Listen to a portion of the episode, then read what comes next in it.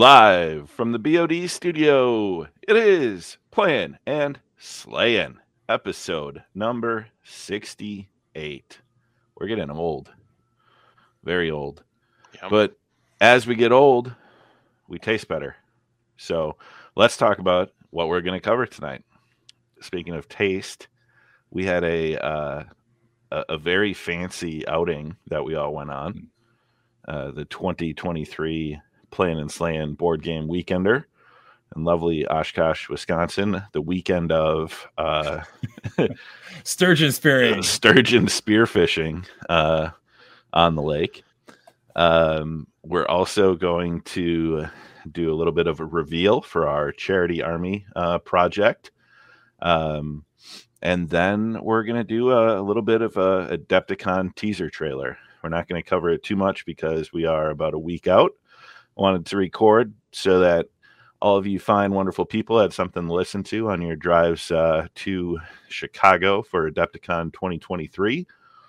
And, um, you know, we'll have some fun. We'll do the usual banter and whatnot, but we are down a man. So we will, uh, we will press on because we love you all and we want you to hear fun and enjoyable things.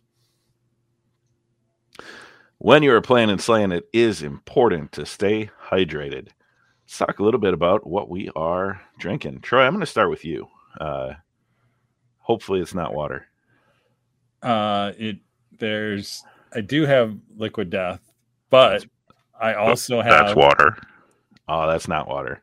no. Uh, I have Fat Tire, Amber Ale, New Belgium Brewing.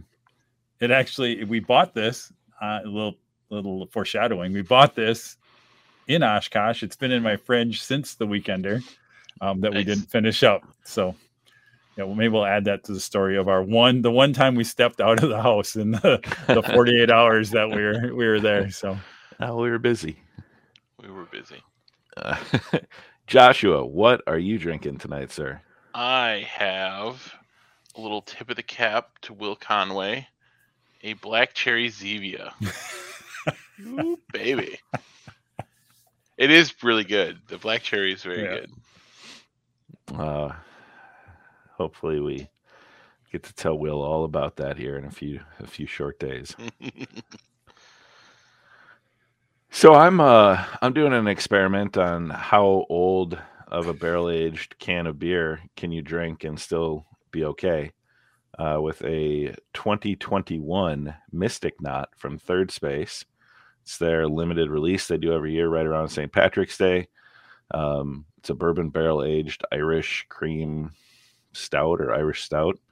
Um, it tastes a little bit boozier than I remember it being, but that I don't know but it uh it still has its it's very full of flavor and it's very good um but it does taste a little more a little more boozy than i re- i recall because i missed the uh the pre-order for the this year's and luckily found this one in the back of the the fridge so was still able right around st patrick's day to have a mystic knot and set a calendar reminder for next year so I don't miss it.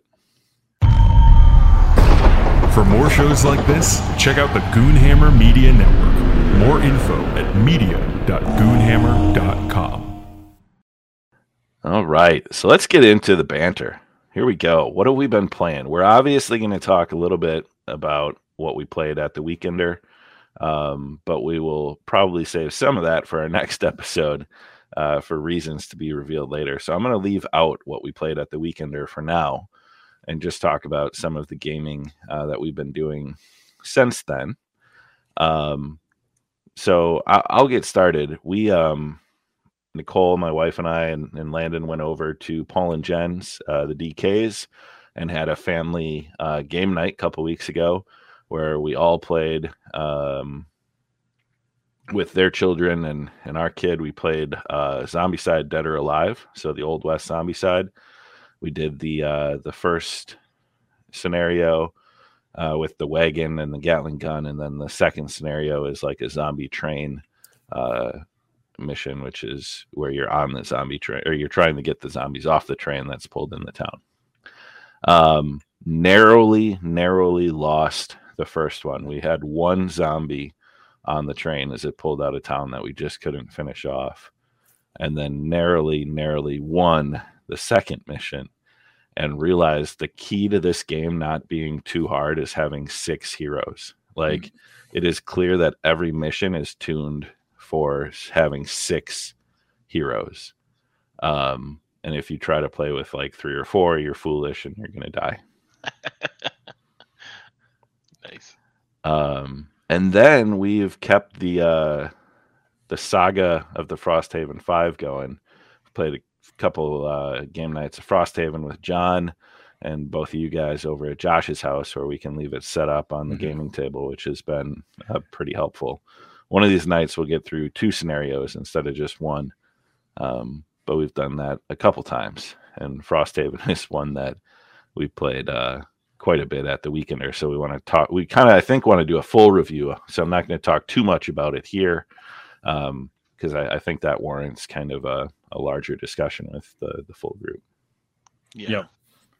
And although I think we do, we should talk about this trick of I think having it it has its own dedicated table in at Josh's now is probably a really a really good thing that's going to keep us playing it right more often. So um, I, I, guess we're going to recommend that as a tip for anybody that uh, that has it, their Frosthaven out there.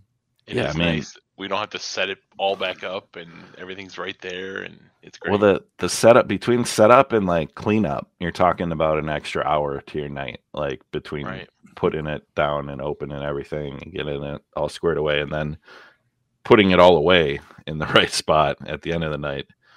If you can't just leave it out, is a, a chore. Mm-hmm. Um, what about you guys? Have you been doing any any gaming outside of our Frosthaven nights? Um, I played Sushi Go with the kids. Um, that's a fun one. Like, you know, it's pretty, uh, pretty fun and easy to pick up. And yeah, they they had fun. Uh, it was the older two because the the little one's not quite there yet. She doesn't quite get it, but um, yeah, the older two were able to pick it up pretty quick. So that's good going for that nigiri and the chopsticks to be able to pick an extra card and yeah collect the wasabi. Yep, a lot of fun. Troy, how about you? I see a game title I don't recognize. So yeah, the only game I've been getting out has been uh, a game that was recommended to me by Mike Halsey, old friend of the show and a, a co-worker of mine. Um, out there, and he recommended he uh, in random we were kind of chatting because he's actually not local anymore. He's been working kind of remotely, uh, but we were chatting, and he said, "Oh, you got to play this game called Outnumbered."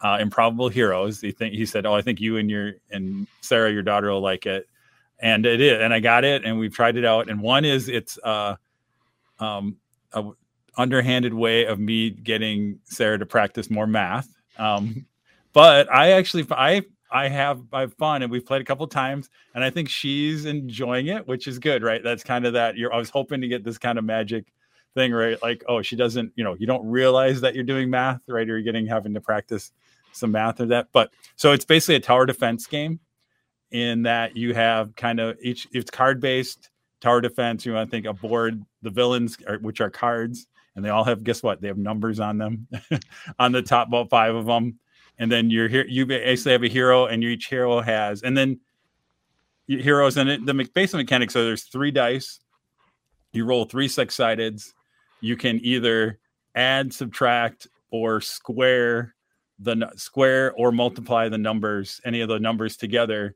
and to generate another set of numbers and then you can and that helps you remove the cards off right? And then the cards just kind of come marching down. There's about five or six rows and then basically you're secret base or whatever they're attacking is at the bottom and you don't you, then there's like some barricades. So you can like they can get through once but if somebody may, if they make it th- twice down a, a, a, column then you lose um, and so that that's really about it um, but it's hmm. kind of fun you know it's kind of like if a, each turn is a puzzle i rolled three dice and then i have a set of numbers on the board and then you know and anywhere from simple they can be a one or a two and then you can actually in the deck you can add like levels of difficulty, you can add some like weird prime numbers like 47, 110, 125, right? You can that'll be are little tougher villains that you can to try and, and wipe out. Um, and so hopefully in your head you can think, well, how do I generate? How do I get that off a three three one to six, right?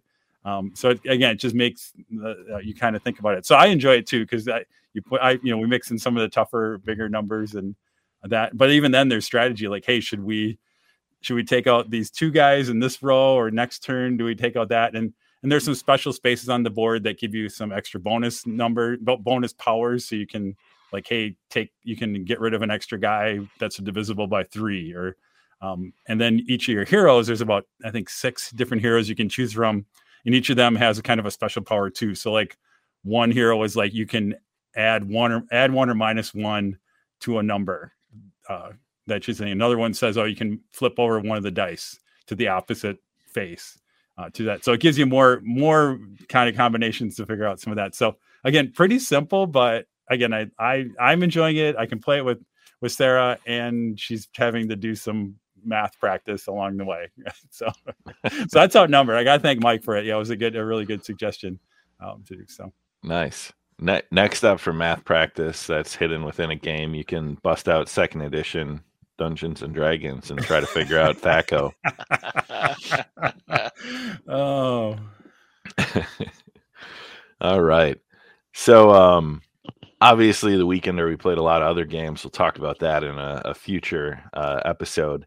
Let's move into hobby. We're kind of in the pre-adepticon scramble some of us uh, others are just continuing the paint, paint stuff because it's fun.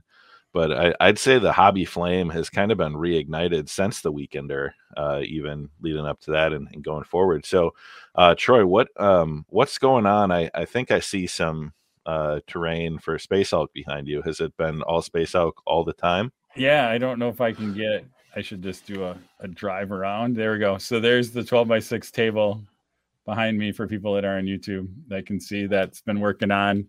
Um, so I did. I actually I know I had talked about a lot. Like one of my goals was to actually do some 3D modeling or and then make a 3D model and then print it out. Um, I kind of accomplished that. That was I used this as an uh, a reason to do that. So I kind of learned some more simple. I, I tried out with harder 3D modeling programs and realized I didn't need to, and I found some simpler ones that work better. But basically, I redid all the like we have a second level of Space Hulk, and we have little stands, and so I'm like I really wanted to do something a little bit cooler for those. So um, I took an existing kind of model that I had found, took the STL, modified it to to fit the size we needed to work with the the pieces, um, and then had the 3D printers running kind of nonstop for about a week or so, and generated. Uh, and then I think I had some pictures out. I don't know how many I did. There's probably about 40 or 50 different models that we made, and I just quickly painted those up, and they're they're on here, back here, there. So that's our kind of uh, just upgrade a little bit on the the map this year. We didn't do a whole lot different than what we did, but but that was it. So um, so that was 3D modeling, and then just I've had a few, you know, painted up. I think a, Blood Angels Lieutenant uh, model, um, Terminator model, and then I painted up three kind of mini boss heroes that are some big Tyranid guys. So there's like a, a Lictor, Death Leaper, and then two Raveners that were actually like from Ty's basement, probably about I don't know. They might be older than a lot of our kids. Um. most certainly are. Yeah. So, uh, but they, they came out good. Yeah, I didn't even reprime them. David. So who knows when that primer went on them, but um, we did that. So, so that's been yeah. It, I think I'm at the end. Um, now I just have a lot. Now it's the, the logic puzzle of figuring out how we're gonna like pack everything up and and get everything and then remember and leave all our instructions and stuff. And I got to print out some paper and instructions and rules and things like that. But I don't know if that that's not quite hobby, but uh, I think most of the hobby stuff's done. I think event prep is is hobby. If acquisition is hobby, event prep mm-hmm. is is hobby. For sure, for sure. All right. Speaking of acquisition, Troy, any any purchases? Or are you saving that for Adepticon? What are I'll I I'll I'll hit on some other stuff. I did get um and maybe maybe I'll say it for another time. I did get a something off the Hasbro site, a D&D game, and I haven't really looked at t- it just kind of again it was a total impulse buy. They had like an, a D&D escape room game if you've seen that. I think it's on Hasbro Pulse. Okay. Um, so I just like, oh, let's kind of do it. So I pulled the trigger on that. It, it happened to come. It, it always says it came pretty quick. So I, but I haven't had time to even look at it. So maybe in the future we'll break that out. It's kind of it looked interesting. Nice. If, you, if you can just say, hey, it's like three different. Supposedly, it's like three 90 minute escape rooms, D and D based. Where so you have it's like some still going to be more fun than True Dungeon. we will see. We'll see. It could be. Just it's just rude. it Oh. was just rude. You know, they say comics you shouldn't punch down. I feel like at this point I'm just punching down with the True Dungeon experience. Ouch. Ouch. oh. And Speaking of punching down, Josh, what kind of hobby have you been doing? So yeah, after the weekender, the uh, the hobby bug uh, for MCP was kind of flowing. So uh, I built and primed uh, Black Widow and Toad, and started painting uh, Magneto, and I finished up Iron Man. So I'm I he's officially done, done, done. So and I'm what cool hobby technique did you experiment with? and- Yeah, so I hadn't really done uh, OSL, um, so object source lighting. Um, I, I mean, the Iron Man's, uh, you know, the um, the reactor, the glow, right? It, it, you almost kind of need it. Um, so I, I was like, okay, let's let's play with it. Let's let's try something. And it didn't quite work out, and then I I went into the Discord and was kind of pinging folk or like kind of threw it out there to the group and everybody had some good suggestions and um, so yeah i came back and now it looks a lot better and i'm i'm actually really happy with the way it looks now so um, yeah he turned out he turned out pretty cool i'm, I'm happy with him so Nice. Any 3D prints going? Um, yeah, a little bit here and there. Um, I had to pause any kind of fun 3D printing. Um, actually, here's I, I printed a, a, a horse for my daughter.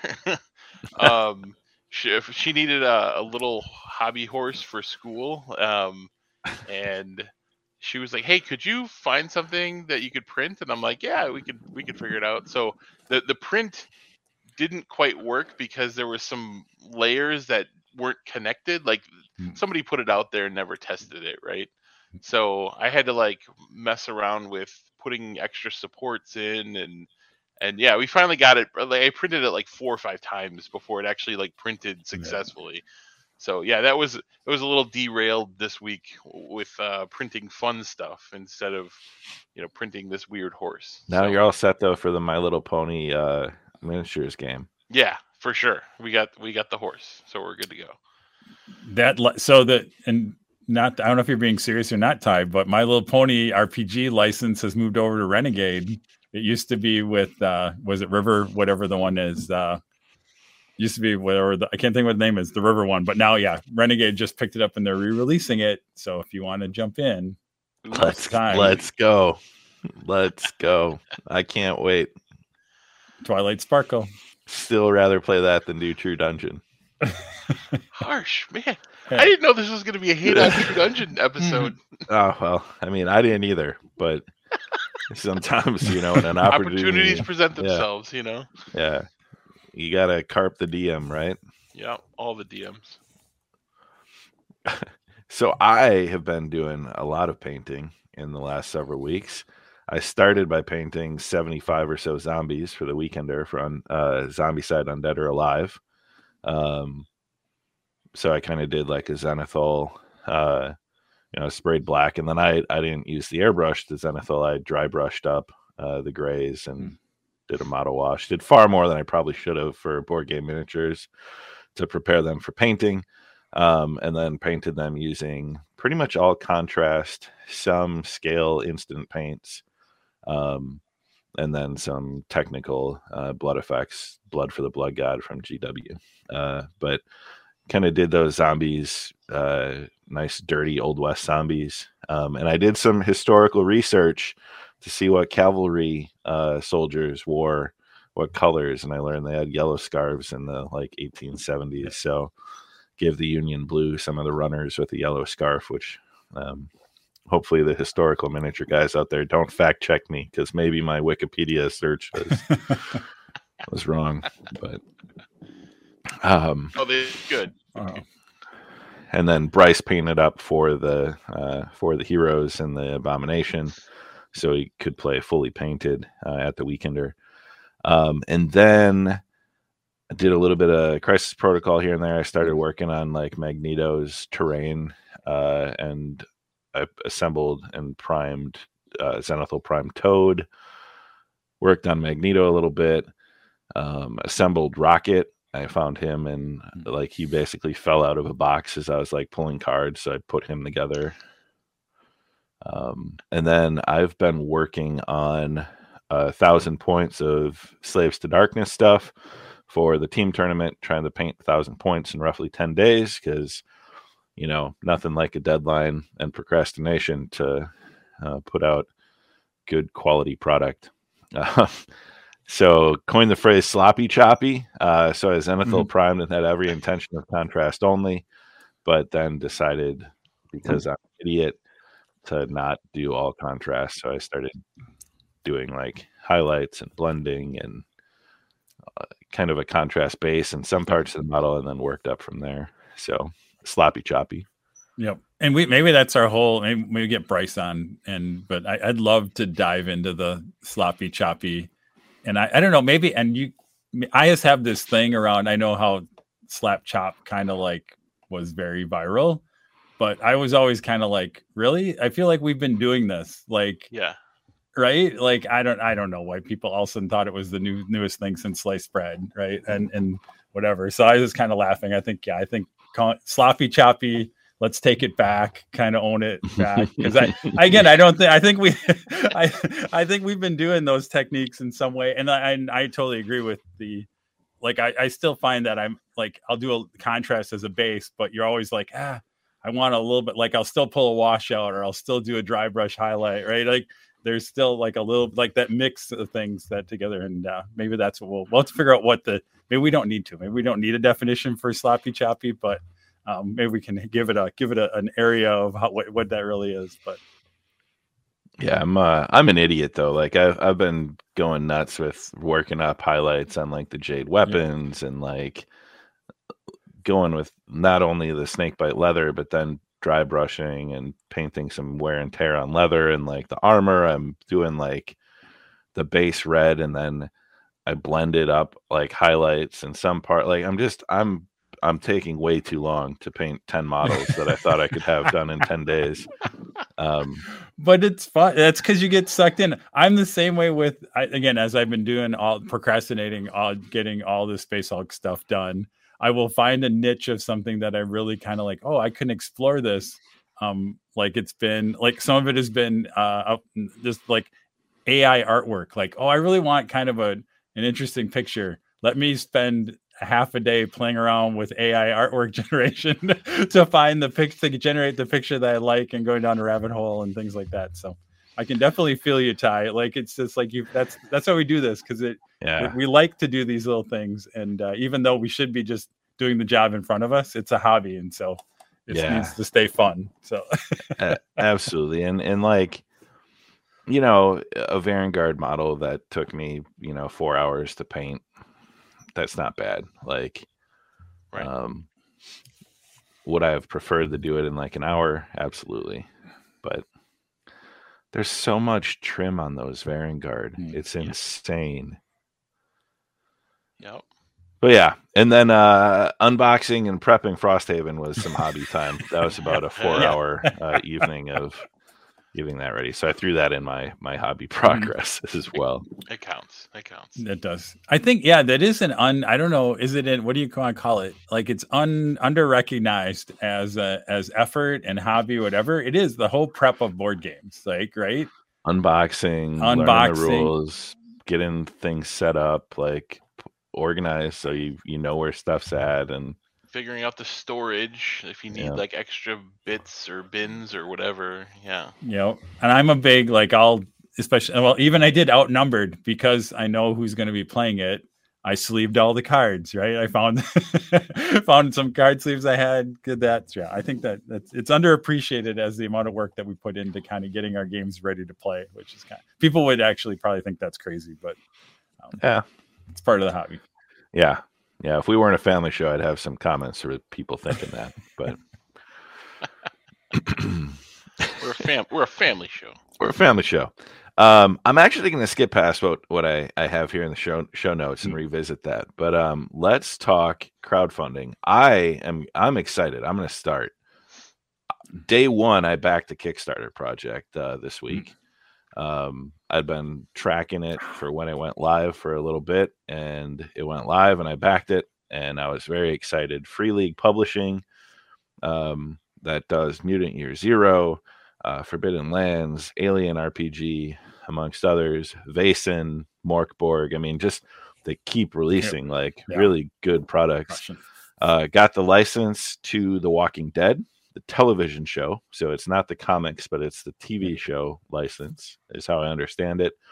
And they're releasing a Walking Dead role playing game, kind of using their D6 system with, uh, you know, like base building mechanics and kind of character archetypes. And uh, in the starter set, they're giving you like the map of Atlanta, and um, it it it looks like a pretty cool role playing game. And what else is really cool? I don't know. I'd have to double check the release date, but it's pretty much done. And it sounds like they did the Kickstarter more as uh, like let's get it printed, but Right, yep. the development and a lot of the art and the Yeah. writing is all kind of done.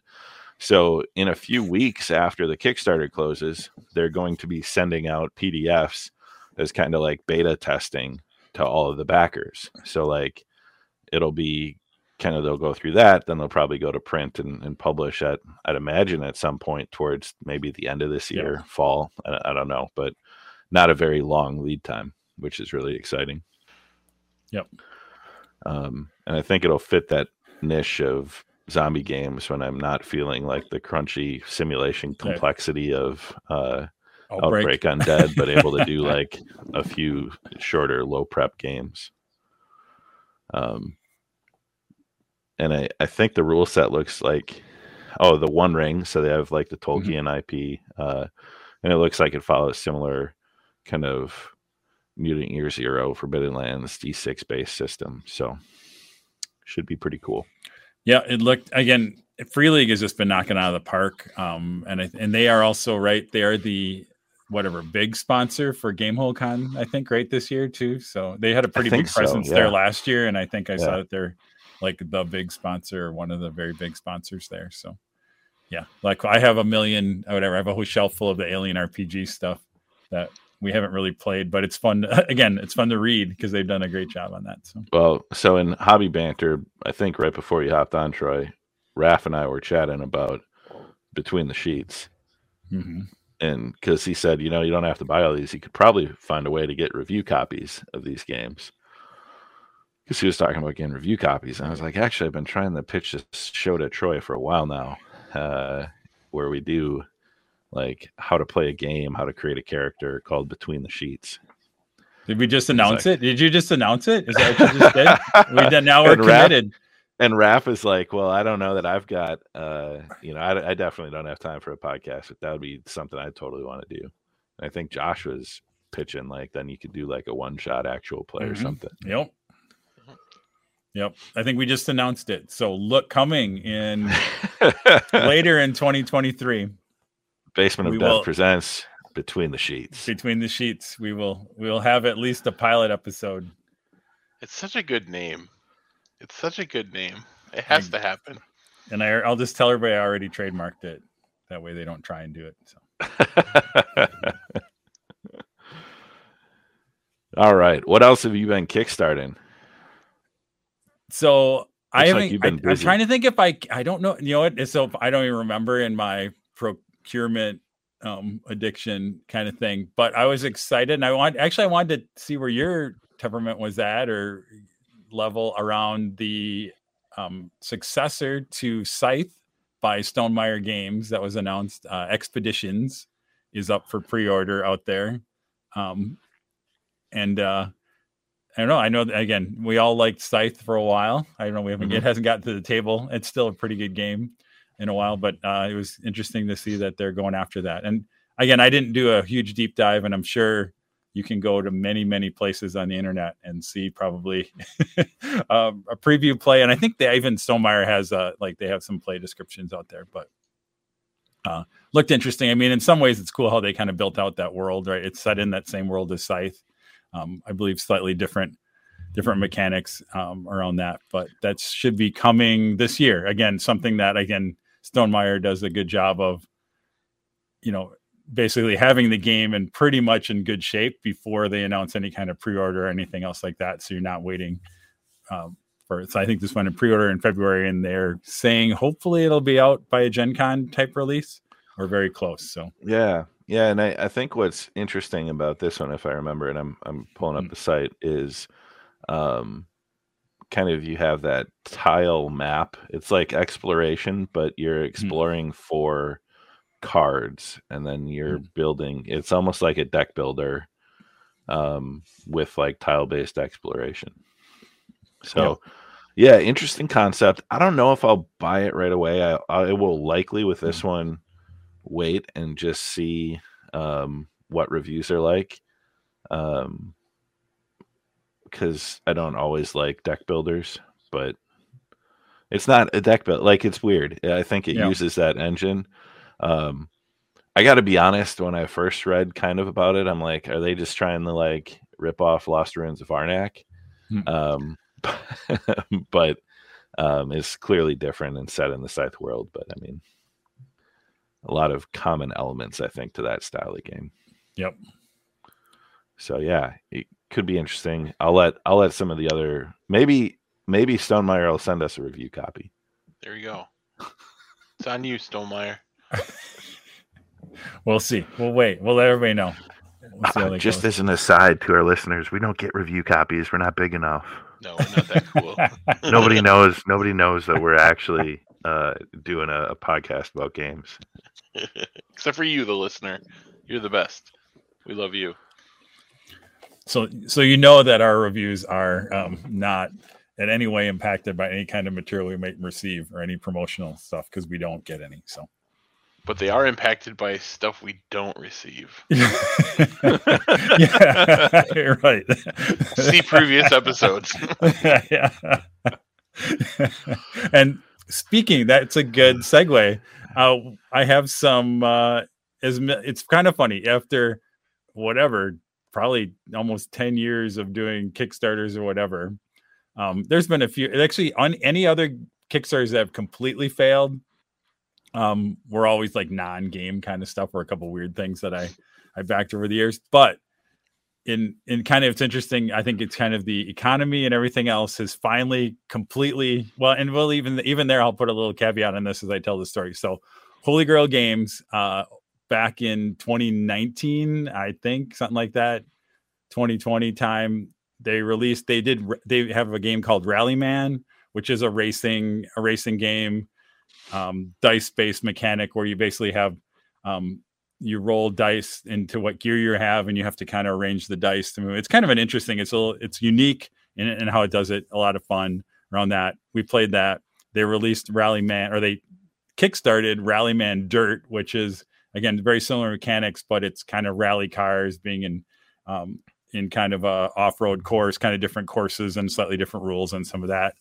Um, so that was whatever three plus years ago and and every every update was some tale of woe around how something was delayed or whatever. The game finally got made got shipped.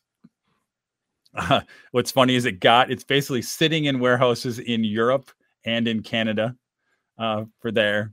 But holy grail again in their lack of whatever we'll say management maybe basically does not have enough cash to pay the distributors to actually get it out of their warehouse and so declared bankruptcy uh, in kind of early early part of february. Um, so it so all the the games are basically hostage um, in the the uh, distribution centers in there. Um, so that so it's fine. So that yeah We And, should uh, call those distribution centers and see. well and that's what and again that's my caveat so i think what c- will probably happen what we heard is that the bankruptcy because well basically the once they went into bankruptcy right everything's out of their hands now it's in the Mhm. judge's hand what we heard is that they are the they, they are working a deal because the distributor doesn't want it sitting in there in their warehouse, right? I guess they could literally they could probably push it off the dock into the into the garbage disposal for all they care, right? But um but I think they can generate some basically they can get their cash back by I think what they're going to try and do is make it available to the backers to say, hey, if you kick up whatever the, the company owes us, we'll ship out your game to you. Um, to that. So that's still in I have not all I've heard is that could happen. I have not. I I did reach out to the this distribution center. What I heard is everyone reached out to distribution center and just they got hammered and they kind of said, "Hold on, we'll figure it out and we'll get back to you." Around that, so I don't know. I could wait another year. Who knows, right? How where where in Europe? Where in Europe? I don't know where it is in. I don't know where it is in. I want to say they are a French company, so I want to say it's not England. It's on the you know somewhere in Spain or France or something like that. And then in here, it's in it's in Montreal, I believe, is where the North all American right, ones so, are setting. So, all right. So here's what we're gonna do. D and D just re- released the keys to the Golden Vault, which is 13 heist adventures. We're gonna plan a Playin' and Slayin' board game distribution warehouse heist. We're gonna get a wheelman we're going to get a safe cracker. We're going to get all the right people for the for the job, and we're going to go liberate Rallyman from the warehouse in Montreal. Can I be the fixer? I don't know what they do, but it just sounds fun. For legal reasons, my my attorney is telling me that we can't go on the heist. Oh, Josh. Uh, okay. All right. Fair enough. Good thing we've got an attorney right, you know, right in my ear.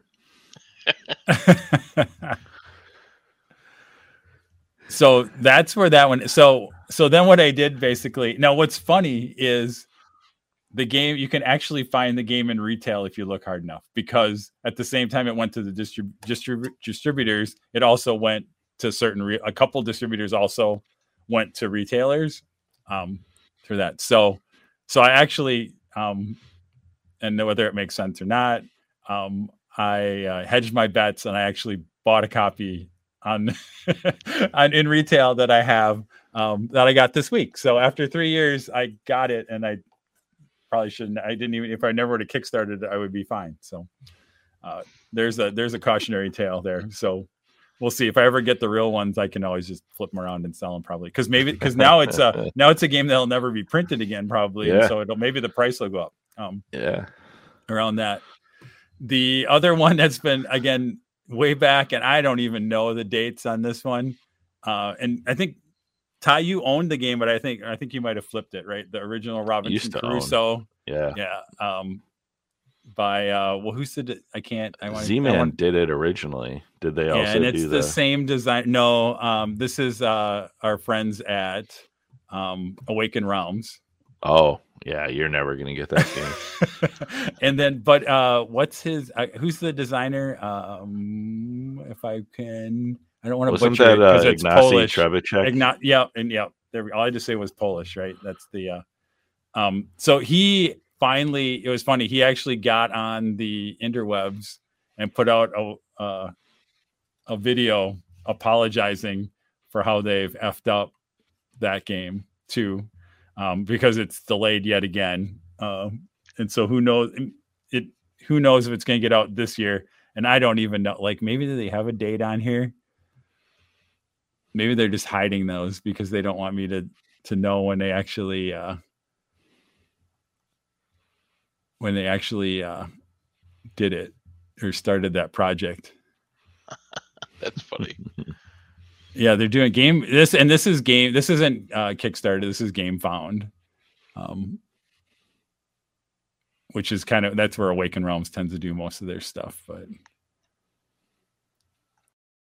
yeah, I can't find a good date. But I feel like I've been waiting for this one for three plus years too, or something else like that. So you know, funny at this point I may just get it and flip it, but who knows, right? You're like you're that and then my last tale of woe, sorry, this is all Kickstarter, is that again, as we were at again at the weekender and we went to what's the game store? I want to get the name wrong. Adventure. Adventure Games. Adventure Games in Oshkosh. And there is ISS Vanguard sitting right there on the shelf. another game that I kickstarted, and then they they I want to say they they maybe misled people because they were like, "Hey, do you want to get you want to pay for dual shipping and get your shipping in two waves because like where you get like the original we'll send you the original the box that goes to retail that's sitting on all your retailer shelves right now um when that comes out or do you want to bundle your shipping? That way it doesn't cost you an literally the it was like almost a hundred dollars i think to like do the you know to do two waves of shipping. Like the difference was like 80 or 90 bucks which and you're like oh well and then and they don't kind of and like well it kind of makes sense. So like yeah when you get all the the extra kickstarter stuff just send it all together right? And whether it's going to take well now they're like it's probably it could be another year before you actually get the game shipped to you with the rest of the stuff because the other stuff's delayed and you're like if I wouldn't right, and it's like if you known it would have been a year, well, maybe then you would have like, all right, I'll pay the extra 50, 60 bucks to get the, the thing or, to that. So you're yeah. like, or at this point, I'm like, maybe I'll just buy the retail game, play yeah. it for a year. When the Kickstarter comes, I'll sell it. I don't like, yeah, like it's it's always like that's a real bummer when, yeah, and that used to be something that I would experience a couple times with CMON mm-hmm. Kickstarters because then they'd bring it to Gen Con and have yeah. it at retail. Like that's always just such a feel bad when you see something at retail that you're still waiting on fulfillment. Like, yeah. And but I and even the CMON, I wouldn't I don't feel bad if it's a month. Like it's August, they wanted to get out there. Yeah. Mine comes in September. In if yeah. I would have bought it, if I would have bought it at Gen Con, I wouldn't have played it until then anyway.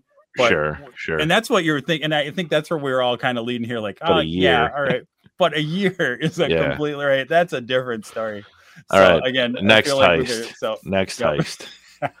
we're gonna make we're gonna make a board game that's about board game heists, like going the distribution centers to liberate lost Kickstarters and shipping containers that have been stuck on boats and canals that turn sideways and like we're gonna this is gonna be a thing Again, yep. can I be the fixer? Yeah. Mm-hmm. Yeah. Yep. Yes. I don't know what it does, but so that's good. So I sorry, I have all all I had was Tales of Woe on wow. Kickstarter stuff, and usually I'm pretty things go pretty well. I'll I'll I need to find one that went well, and then I'll we'll talk about that because don't want to be all negative. But these are just kind of funny because these have been hanging out for well, it's it's like for so long, like they've been. well, like Bryce is still waiting on Marvel Zombies because they had the two different options for fulfillment. Yep. Oh yeah, he got stuck in that one. See, I did that, that one. I did the yeah, two. He's I did waiting the on waves. the add-ons. Yep. Um, and then Awaken Realms. I think he got one of the games after years of waiting, but the other one still is nowhere to be seen. Yeah. and I and because I have Marvel Zombies sitting over there, yeah. and again that one came, but I think CMON was actually fairly like upfront about, hey, here's the di- you here you you will see a difference in your your shipping times, and that's what you're paying for, right? Is where yeah. when you want it. So, all right, well, let's get out of Kickstarter yeah. and into some other cool stuff.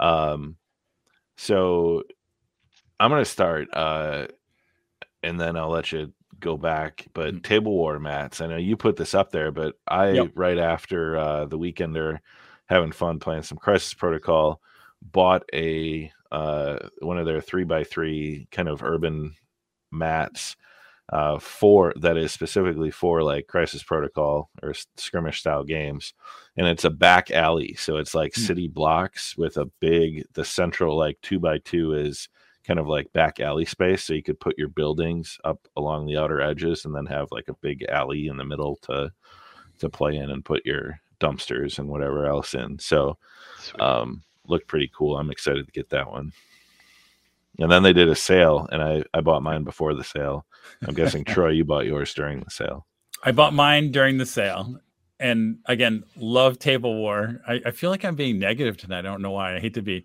love table war I always per, kind of prefer their mats and love to give them business. Love the stuff Todd does with charities, everything else like that. Um, but it's interesting to see. I think as more, you know, they were kind of the first ones that kind of into the market, if you remember, like way, way back when, right? Um, and I think they and they were always kind of doing a, um, I think a higher quality product than everybody else, and you can you Yeah. know, stuff. What was interesting is I bought when I bought the sale, I also bought another mat that I previously owned, maybe for Space Hulk. You might, you guys might maybe know which one that is. Mhm. But what's interesting is when you grabbed it, you're like, hmm, this doesn't feel the same as, and you know, and John was here, and I'm like, John, feel it. And and, and what's funny is that I was doing all 3D printing. I actually had my mic- micrometer, um, you know, measuring because I was doing measuring to figure out what sizes I needed to make the 3D model. And so we They're basically thinner. they're about 20 to 25 percent thinner than they used to be when I compared the two the Yeah. two mats. And even and unfortunately, one again, this was one sitting there. You can tell because it's it's it's taken the one a little bit to it was rolled up for so long. Like normally Yeah. you lay them out within a day, they'd be flat. This one it's taken almost a week to kind of get some of the ripples and stuff out. No, she'll be fine. And again, it'll be fine. And I don't want to be anywhere on Table War I think I think part of it is right from a price perspective, right? There's so many other people in the market. I think they had to probably kind of be competitive. And how do you get your prices down? Because um, I think they are they are very competitive with their prices now. Um, but I think before they used to be a little bit of a premium on that and so Yeah. forth. So so just it, it was interesting. Again, again, I don't want to discourage anybody. I still think Table War does some of the best stuff out there, but it's interesting to see how the market has changed um, over the last whatever five to because some of the mats I ho- have probably are whatever five to six years old at least. So If it matters to you, I have a couple of the same mats you have. If you want to swap those out, you know, so let me know. We're all- we're all good. N- All right. One thing I have is way too, again.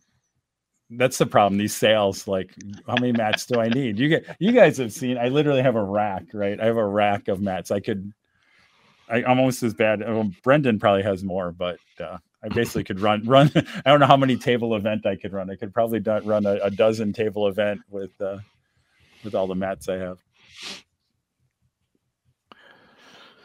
Nice. And then, um, so I, th- I think I've talked about the podcast and probably the Kickstarter for the role playing game, The Old Gods of Appalachia. It's like a story. Uh, it's, it's like a radio teleplay kind of podcast where they tell Cthulhu in the 19 early 1900s, 1910, 1920 in Appalachia. So like coal mine and uh, the hollers of Kentucky, so on and so forth they're doing a tour where they'll be doing kind of their narrative show at various theaters uh, and they're coming to madison wisconsin in a couple weeks on april 8th um, and it's at the barrymore theater which i'm not sure if you guys are familiar but the barrymore is uh, kind of east side of madison.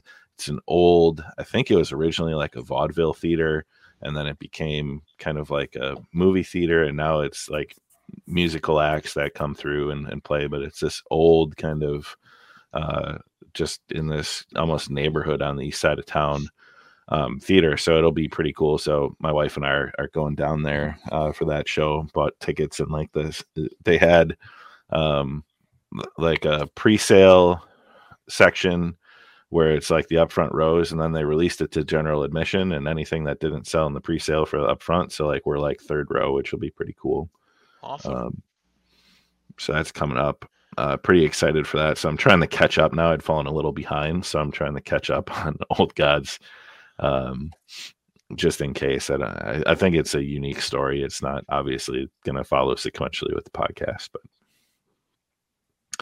Cool. and then um, the last thing of note, and Will actually put this up in Discord, Yeah. but I saw it elsewhere. Like, imagine being the, the person that buys a collector box, a collector booster box, and then plays this card, not realizing that it's a one of one.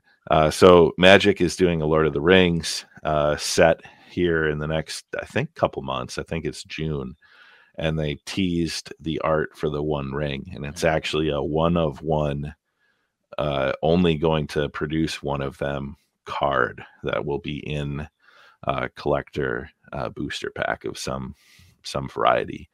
So that card is probably going to be ridiculously expensive uh, if the person that gets it realizes what they have and and there's a market for it. Um, but pretty pretty cool. Um, I'm almost shocked they are doing it as a true one of one. Like that's crazy yeah, to me. that's yeah. Like, what if it sits in the target in Yeah. Sturgeon Bay for ten years? Like, right? Yeah. if nobody claims it, yeah, or right? Yeah, it, yeah. like yeah, Or gets put in a bicycle spoke or something. You know, like yeah. Well, I can just Ah. see where it never gets bought, right? Like it because Magic has such distribution, right? And it's like it's in whatever. I could just see where it's in some big box store or whatever, right? And and falls uh, off a truck. That's uh, the yeah, hmm That's crazy. But we'll see. It'll come up. That or the uh or the counterfeit one will show up soon. That'll be the right. Right. Telling if it's a real the one ring. If you put it in your deck, you disappear, right? That's how you Mhm. know it's the real one. right. Yep. And the ring wraith hunts you. cool. And then uh, can I go this one? I threw this Yeah, one in here for you guys. And Ty, Ty, this is maybe for you. Yeah. I don't know if you clicked yeah. on the link. If I you clicked did. on the link. So I I, again, Mark again, I was seeing this is our, my old like hometown web newspaper. They were talking about this art project from at the uh, Door County Art Museum about some guy who basically made up an island in uh, that's kind of west of Australia. But basically, he he did everything that like he drew up a, a really cool map, and he does he basically is an artist, and he, so he does paintings of different locations, and these are all fictional locations. He basically made up this, and I was just going.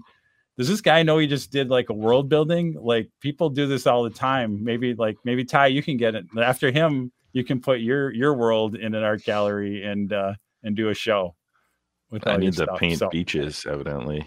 Mhm. And then you can charge people. Like you basically you should be saying, I can, yeah. And he Yeah. charges people like thousands of dollars to get a painting of a fictional place. What's on- what's ridiculous though is he he named it New Island. right, like, right. Like I, I that I. I, I don't want to I don't want to diminish the guy. I'm sure he doesn't really think, but I'm like I, I was a little bit about I was a little bit I want to diminish him. like people do this all the time and maybe they actually do it better like i don't i you know although his map is pretty like his map skills Yeah, like yeah, he's yeah, he's a talented artist, Yeah. but like yeah yeah, you you wonder why no one a told him, "Hey man, you realize that like there's thousands of role-playing game source books that do this regularly." Yep and he's doing it as and and maybe that's why he's at a gallery in Sturgeon Bay, Wisconsin, and Yeah. not L.A. or New York or you know Oh, no, Paris. but Sturgeon Bay is a hotbed. Literally, there's Oh, yeah. two big game stores right, like Yeah. right downtown, that which are literally walking distance from. Um, they're like if I know, they are literally like a block and a half away from where the Door County Art Gallery is. So, I could basically take and go go over to Gnome Games there, uh, and uh, carry over a few good source books to some from our friends at Free League, probably yeah, and uh and uh and show them off so so sorry a real tangent but i thought there was an interesting it was just uh really interesting it uh, was. it- yeah, it is. It is pretty cool. Um, And for the listener, we'll put it in the show notes. yeah we'll Check it definitely put it in the show notes so you can check it out and uh and then ty i'm just he's gonna start charge josh he's gonna start charging us like if we want a location in the game he'd be like well that's gonna be a hundred dollars and then i'll generate it for you and i'll send you the picture Oh, and then you AI frame art it. generated. Oh yeah, all right, yeah, I'll generate it, but then no, I'll frame it on- and I'll send make it to you. Dungeon Alchemist. Oh yeah, there you And go. he'll There sign it though. He'll sign it Yeah. for us, and then Yeah, all right, and or that we should get the light. We should license New Island and do a role playing game and sell it as a source book. I'll do Oh, my yeah. I'll do my first uh, Walking Dead RPG set on New Island. New Island. Yep. Oh, and I didn't touch. I didn't touch on. You guys just saw it. Another. I'm on the Hasbro site too much. I bought an Aliens pulse rifle because they're just Pretty- really, really cool. cool. Yeah. and then yeah and that'll be probably this summer i'll probably be a, a painting project to make it look like a semi-real aliens assault rifle so A semi-real fictional yeah alien pulse. yeah rifle. so you're right you're, i guess they are Yeah. fictional aren't they maybe i don't know It's real in the movie. There we It's go. real, real fake, real. Yep. Um, I didn't put that. Man, I feel like we're going forever. This is a good banter. This is what happens when you don't record for six weeks. Um, I was at the at Games Universe the other day buying some paint, and I saw on their kind of new product shelf. Uh, it's a Hero Quest. Uh, what is it called? Like Heroes collection, I think. The Mhm. Heroes collection. I didn't know they were doing this, but there was a, a rogue of something. And you open it up, and there's two miniatures. There's some cards, like new rules. They're introducing different character types in the Hero Quest world. So I picked that up, and Landon opened it up, and he's like, "Oh, cool!" So you can cycle it into your your games because they did a few new heroes when they re- re-released. Um, but I didn't know they were doing this like hero collection. It was like fifteen dollars for the Yeah. you know the two miniatures and the cards. Yeah, those are also on the Hasbro Pulse site. Don't go on that site. Just don't go. It's bad. There's bad, bad, bad, bad stuff. Because I, I don't know if I got the Rogue one, but I think I picked up one of those other yeah hero boxes too for Hero Quest. I forgot. It's somewhere over there. So that's it. But yeah, Hasbro Pulse site is terrible. It's like yeah, Yeah, it's a good way to spend money that you didn't even know you wanted to spend. yeah, yeah. Um, all right. Well, let's let's open up the doors to the the library. Um, I feel like I've been reading a ton, and it's because I have. But I'm gonna let one of you guys go go first. Um, and I think looking at the list, Josh, you get to go first because you have one line, and Troy has good. two lines. I uh I think all of us are watching Last of Us. Um so yeah, that amazing, super awesome. Can't say enough good things about it.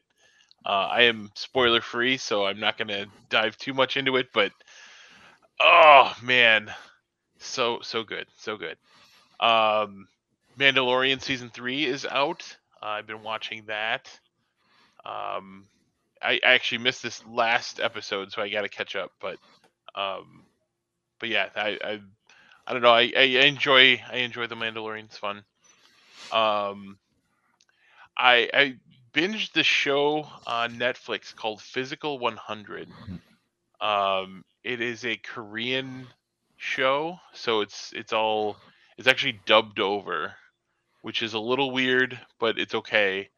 Um, all these folks are like super athletes in Korea and they like basically they're all competing to be the number 1, right? They're all trying to be the the best physical specimen. Do the other competitors die? Is it Squid Game in real life? I mean, they don't die, but Oh, they okay. yeah, they it's they yeah, they all get knocked out eventually. So like the first the first challenge is like half of them get knocked out. Um and then yeah, it gets slimmer and slimmer and slimmer and then it's like basically 10 people you know, four people competing against each other at the end and it's it's I don't know, it's it's a really fun show. I had a I had a good time watching it. This after the first one or two I was like, ah, I'm not sure I'm hooked and then yeah then like by like the third show i was like okay yeah i'm in this is fun so um and then reading um i got th- i burned through the the burning god um so the third book in the rf Kuang um poppy wars series super good really enjoy that series um i think everybody you guys all read it no I have not. I have not done. Yeah, I have not done the Poppy War series. Okay. I did. Uh, I did Babel, but that's on my list at some point here because yeah, everybody, you guys have all talked about it so much. So Yeah, super good. Really enjoyed it. Um, and then yeah, Ty, I think you you reignited uh, Red Rising in me. So I was like, okay, well then I'm gonna read that next, and I am I'm almost done. um, I, I know it, two books doesn't sound like a lot of reading, uh, but for me that's a lot of reading. Usually I can like do a book a month or so, um, because I don't read a ton. But uh, I burned through Red Rising. I think it's been a week and a half or so. So yeah, that that's that's pretty quick for me. So Yeah, I, uh, I, I, I'm liking it. I'm trying to like space it out.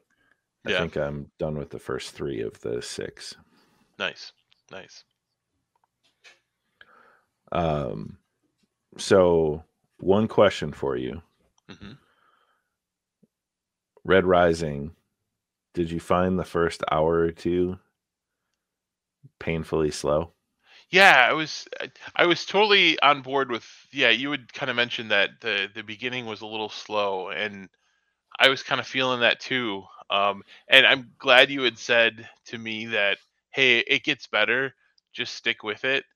Um because yeah, all of a sudden you hit this point and you're like, "Oh, oh, stuff's happening now." Like it's it's going to and then it just kind of snowballs into the awesome part of the story. Yeah. And I'm glad they set it up. Like, you know, the whole beginning makes sense that it is, you know, uh, that they they kind of tell that story to begin. But um, yeah, no, it it did start a little slow, um, but it's it's really got my attention right now. So Nice.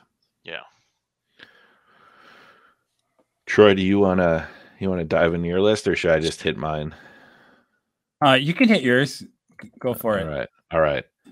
So watching Last of Us, watched, no longer watching. Have you guys both finished? No? No, I'm I I Okay. want to push through um Okay. to do the last. yeah, I don't know what I have. I have like 3 or so left. Yeah, I, to to push through. So, Okay. No comments. I watched The Last of Us. I'm watching uh, Vikings Valhalla season two. Uh, a few episodes in on that. I don't know why I like those Viking shows. Um, Valhalla is pretty cool. It covers Leif Erikson. It's it's fun. Um, and then reading. I'm reading a lot. I think I'm in the midst of the most books that I've had going at once, maybe ever. And they're not all on the list, but I recently I read Morningstar, the Red Rising book three. Um, I read Essex Dogs, which is historical fiction by Dan Jones. He hosts like a castle show on Netflix, and he's a historian. Uh, it's about a mercenary group of soldiers in the 1300s in the first battles of the the Hundred Years' War between England and France, when the English king invades to reclaim uh, the land that he sees as his. Um, it kind of reminded me a little bit of like Northmen of Abercrombie's like fantasy world, but set amongst a like re- like this happened like historical record of these battles exists and um they get into some of the characters. It's it, it's good. Uh I, I don't know if I'd recommend it to everyone because it is um, it's a historian telling a fictional story um, and he takes some liberties with the history and he talks a little bit about that but it's it's enjoyable I, I liked it um, I'm going to skip this next one because I want to talk a little bit more about it um, but I'm currently listening to the Bone Hunters, which is the Malazan book six. So I've been listening to that as I drive and paint.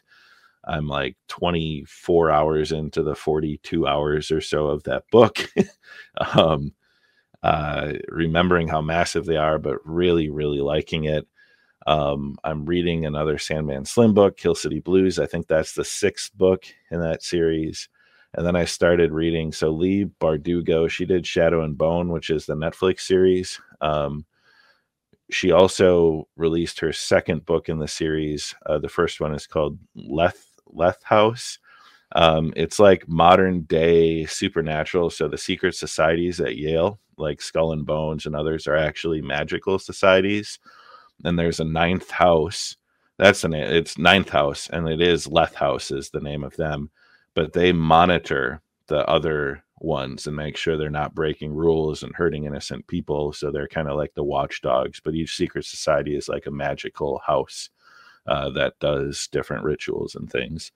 So um, I, I guess you'd call it like dark um, academia or like I don't know what the genre is, but uh, it's it's pretty interesting. And then others, and then I did read Tomorrow and Tomorrow and Tomorrow by Gabrielle Zevin. And to describe it as a genre is very hard, but it is a book about love and loss and friendship and the creative process. And it is like there were a couple times I had to just stop reading because of like the emotional like moments in the book, but it it touched me like deeply. Like I had some very like emotional responses to like parts of the book. Um and it's not even that I identified with the characters or like the video game like that they're create they're game designers writing like video games and coding and um but it it just captures like the human experience in in ways that I I don't remember having seen like in a book. Highly recommend. I'd probably give it a six out of five if I could on Goodreads, uh, but it it was it was one of the best journeys I've had while reading a book in a very long time. So, um, Troy, have you read? I I feel like you may have seen it or thought about reading it or Oh yeah, it's on my uh it's on my list because I've been yeah I saw it recommended. It came up on a few of my I think it's a BookBub one of one of the things that I kind of follow, and so yeah I put it on my kind of my list of like when I need a kind of a palate cleanser, kind of a different different feel for Yeah. to, to dive into. So yeah, and g- glad to hear that there was joy uh, because some of those I'm always like, are they popular because they're popular? Or are they popular because they're good? Right, and so it's yeah Yeah, and it's not a palate cleanser. Like you need a palate. Like this is a palate. Like um you're gonna Yep. you're gonna clean your palate and you're gonna fill it up reading tomorrow Yeah. and tomorrow and tomorrow. And it's one of the good. coolest book titles that references Shakespeare that you'll ever Mm. find. Yeah. Because that's part of the speech from Yeah. Macbeth and it's relevant to the story as well. But Oh man! All right, let's figure out where that slots in between all the other four billion books that are on my to-do list here. Yeah, I mean it's slot slotted in. It's uh it's very good. But it's definitely like out of the wheelhouse for what I usually. It's Yeah. not even close to fantasy or sci-fi or like it's it is it's closer to like a love story than it is Yeah. any anything else, but but also not. So that's what I've been reading. All right, I will run through my list quickly here. I dove through quickly "Children of um, of Memory," which is the third book in the Children of Time series by Adrian Tchaikovsky. Um, again, each one of those books has been a little bit different, but they they kind of have the same some of the same characters that run through. Uh, again, very I wouldn't say hard sci-fi, but um, you know, sci-fi, and it just kind of the whole idea of like non i will say non-human characters. Um with that because there's some interesting a lot of it's how evolution has kind of come up. So there are people who used to be human maybe in there or something else. So uh, again that's kind of thing I, I always for some reason i kind of gravitate to books that have kind of non-human protagonists around things whether it's ai or or uh, other species as might be the case here. So i want to do any spoilers if people have not read Children of Time, which is one of my favorites. So uh, I I think it was it was really good. I mean, was it super great? No, I maybe not, but uh, it was it was really good and uh, I mean different enough and exploring some um, some different things ar- around that and uh, and some again in, in in that same genre. So if you like Children of Time, you're gonna like that one around that. Um, I am, as we mentioned, working my way through Last of Us. Also working my way through Vox Machina season two on Amazon. I know it's been out for a little while. I just been that's been kind of my if I'm painting or something else, I'll have that on and working my way through, enjoying that. Again, that's so, so much fun around that. And then again, I had to get through Children of History because the end and the death, book number eight in the Siege of Terra, um, volume one. They they they they said there are eight. There's really nine because Abnett couldn't get it all done in one volume, and I don't know how because I don't know how many pages this thing is. It's already a book stop for volume one, um, but working through the end. Um, you know, what's Horus doing? What's the Emperor doing? Uh, we all know how it's going to end, but it's it, it's pretty cool to see how all the pieces that they've been laying out for ten plus years are all kind of kind of laying in there, and, it, and it's Abnett, so you know I'm super. Uh, I'm not very uh, objective when it comes to to that. So, and that's like I don't know what that that book is. 16 hours i don't know 16 18 hours i'm always listening to it because i enjoy the performance um, i think it's um, I'm gonna say Jonathan Keeler, whatever his name. I can't remember what uh, who's the the guy who's narrating it is pretty good. And then finally, I brought uh, again for YouTube people. I just got this. Another procurement is the Legend of Drizzt Visual Dictionary, and just I got this was it yesterday, day before. Really, really love it. Um, you know, all high quality art, and and part of it is just the nostalgia. So I don't know where you guys are on your Bob Salvatore Drizzt. I mean, character for whatever back 25 years ago. Like that was one of the one of the best books to get into D and D. Crystal, the Crystal Shard, was, the Crystal Shard, yeah, is, is pretty good. I love. I've tried again, and so this book is great because it's got all like it describes the characters. It has all the really cool art of the monsters. You can kind of relive it um, and experience it because I I don't I can't go back to those books. Like I, I did not like once the was it the Sundering and that like that mm-hmm. whole second half of the thing. I don't know, just kind of lo- like lost a little bit for me around some of that. But it's interesting to see how the story kind of continued in some of that.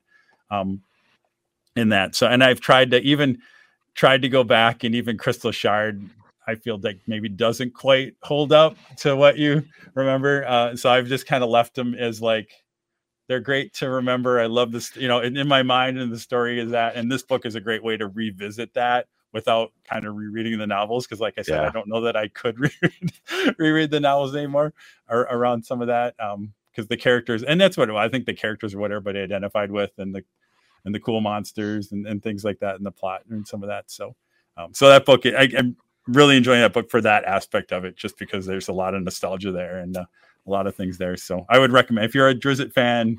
I had I had it basically. I saw it when it um, when it was whatever announced how many months ago, and I literally did the pre-order on Amazon. So it came the day it the day it came out. It showed up at my door, um, and I forgot about it. I'm like, what's coming? You know, like why is this? What's this shipment from Amazon? And uh, was pleasantly surprised. So enjoying that. So so that's about it for me. I think.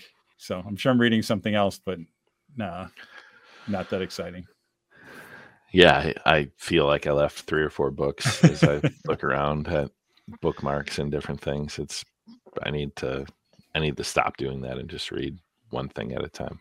You guys are crazy. I can't, I can't mm-hmm. do multiple at the same time. It's how I read more, honestly. Mm-hmm. Like, yeah, because I can mix it up and I have books for different tastes and like moments. Um, I'm watching way less TV than ever before. Like the last three months, I don't think beyond Last of Us, I'm not watching more than maybe another hour of television during the week. Um, yeah, which is I I don't know. I I like that. I like that I'm not losing hours to various shows. Yeah. Um, but yeah. Well, I think that gets us out of the library, and we're gonna do like we're gonna do like the car wash style approach to the weekender, where we just kind of briefly touch on it, and then kind of the the Adepticon preview. Uh, likely, our next episode will be on the heels of Adepticon. We'll talk about what we did, what we played. So we don't want to talk too much about it now, but we'll try to kind of cover the event coverage and the event preview all in one go here. So hold on to your seats, buckle up, get yourself a fresh drink and we'll uh, we'll dive in.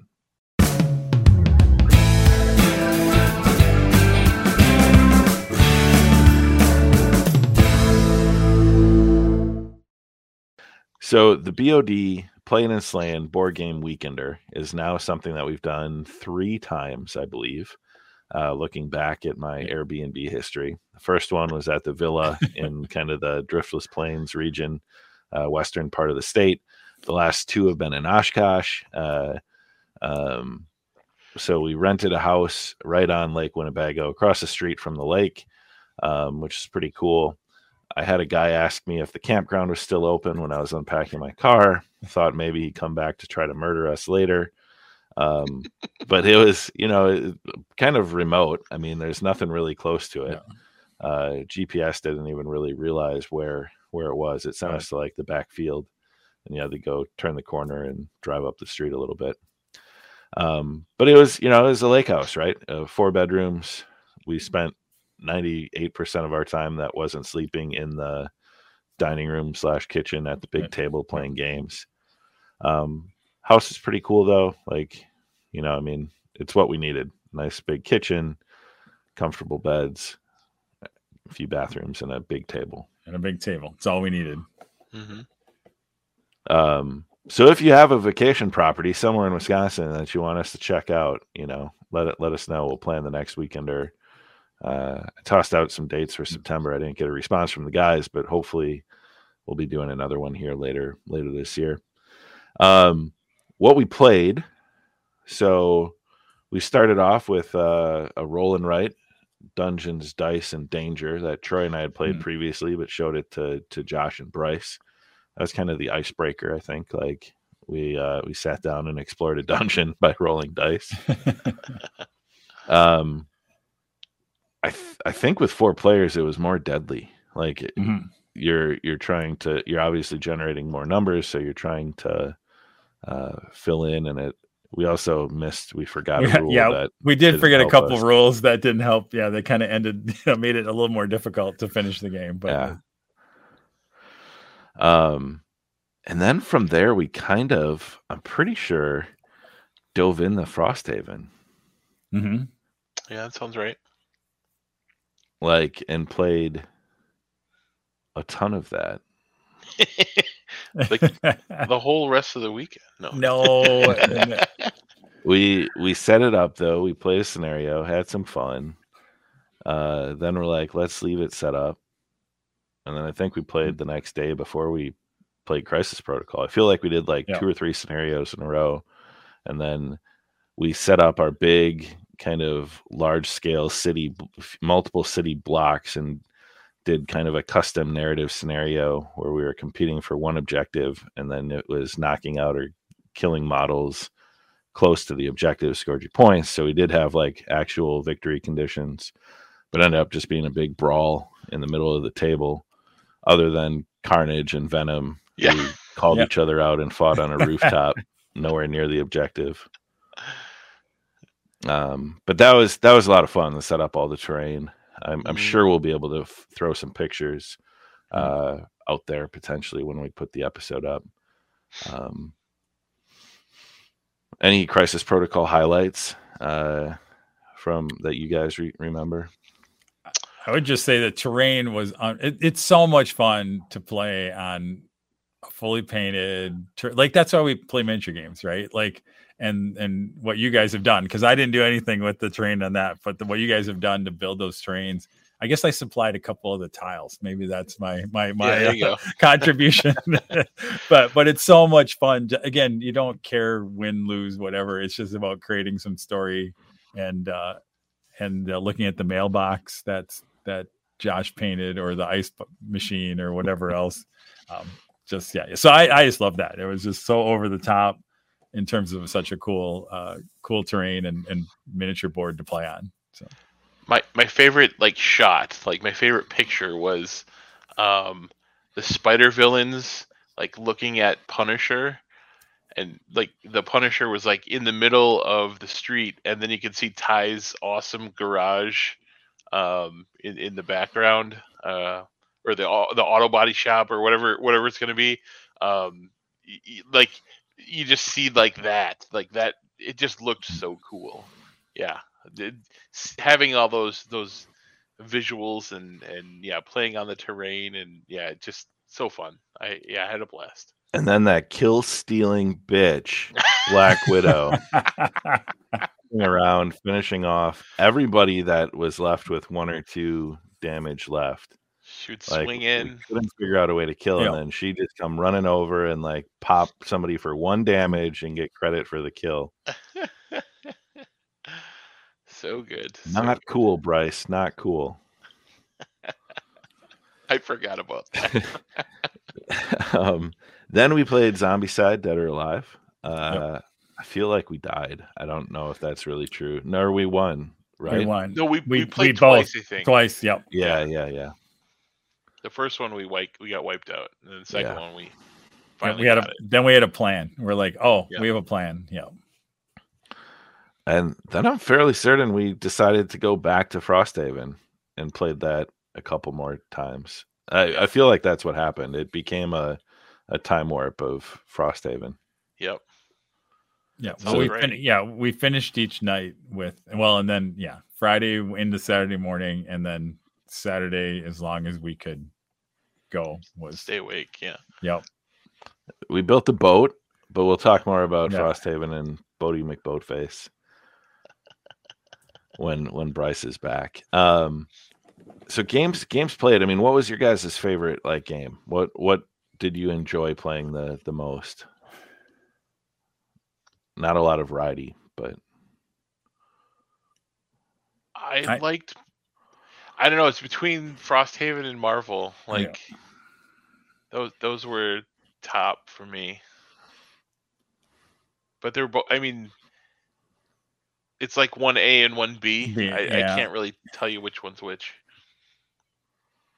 Yeah, I mean, I, I, I mean, they're so. Di- I mean, some ways they're different, right? I, I mean, like I said, I think uh, the Marvel was such a spectacle that was really cool, but I think oh, the fact that we got to play kind of the longer term of because that's where I think Frosthaven. We, I don't want to go too deep, right? That's where Frosthaven I feel is like shines is that we, you know, you're spending almost as not as much, but pretty close, like a lot of time in the off adventure things in the town where they call it the town phase or whatever else out, like the outpost op- phase. op- yeah. outpost phase yeah building things up opening things up or you know, telling more of the story like like the almost the rpg side of, of Yeah. this like and the fact that we got to do that kind of through the weekend was the kind of probably the highlight of that because it um, there's something to be said yeah again not that i but like the the combat scenario of, of frosthaven it's something but it's like yeah it's it's good but it's probably not it's Yeah, that it's- plus everything else it's just a it part of the good game, which is so Right, cool. yeah. Like the Yeah. the actual gameplay of the scenario is just a part of the experience of of the game. Yeah. Yeah, it's it's real good.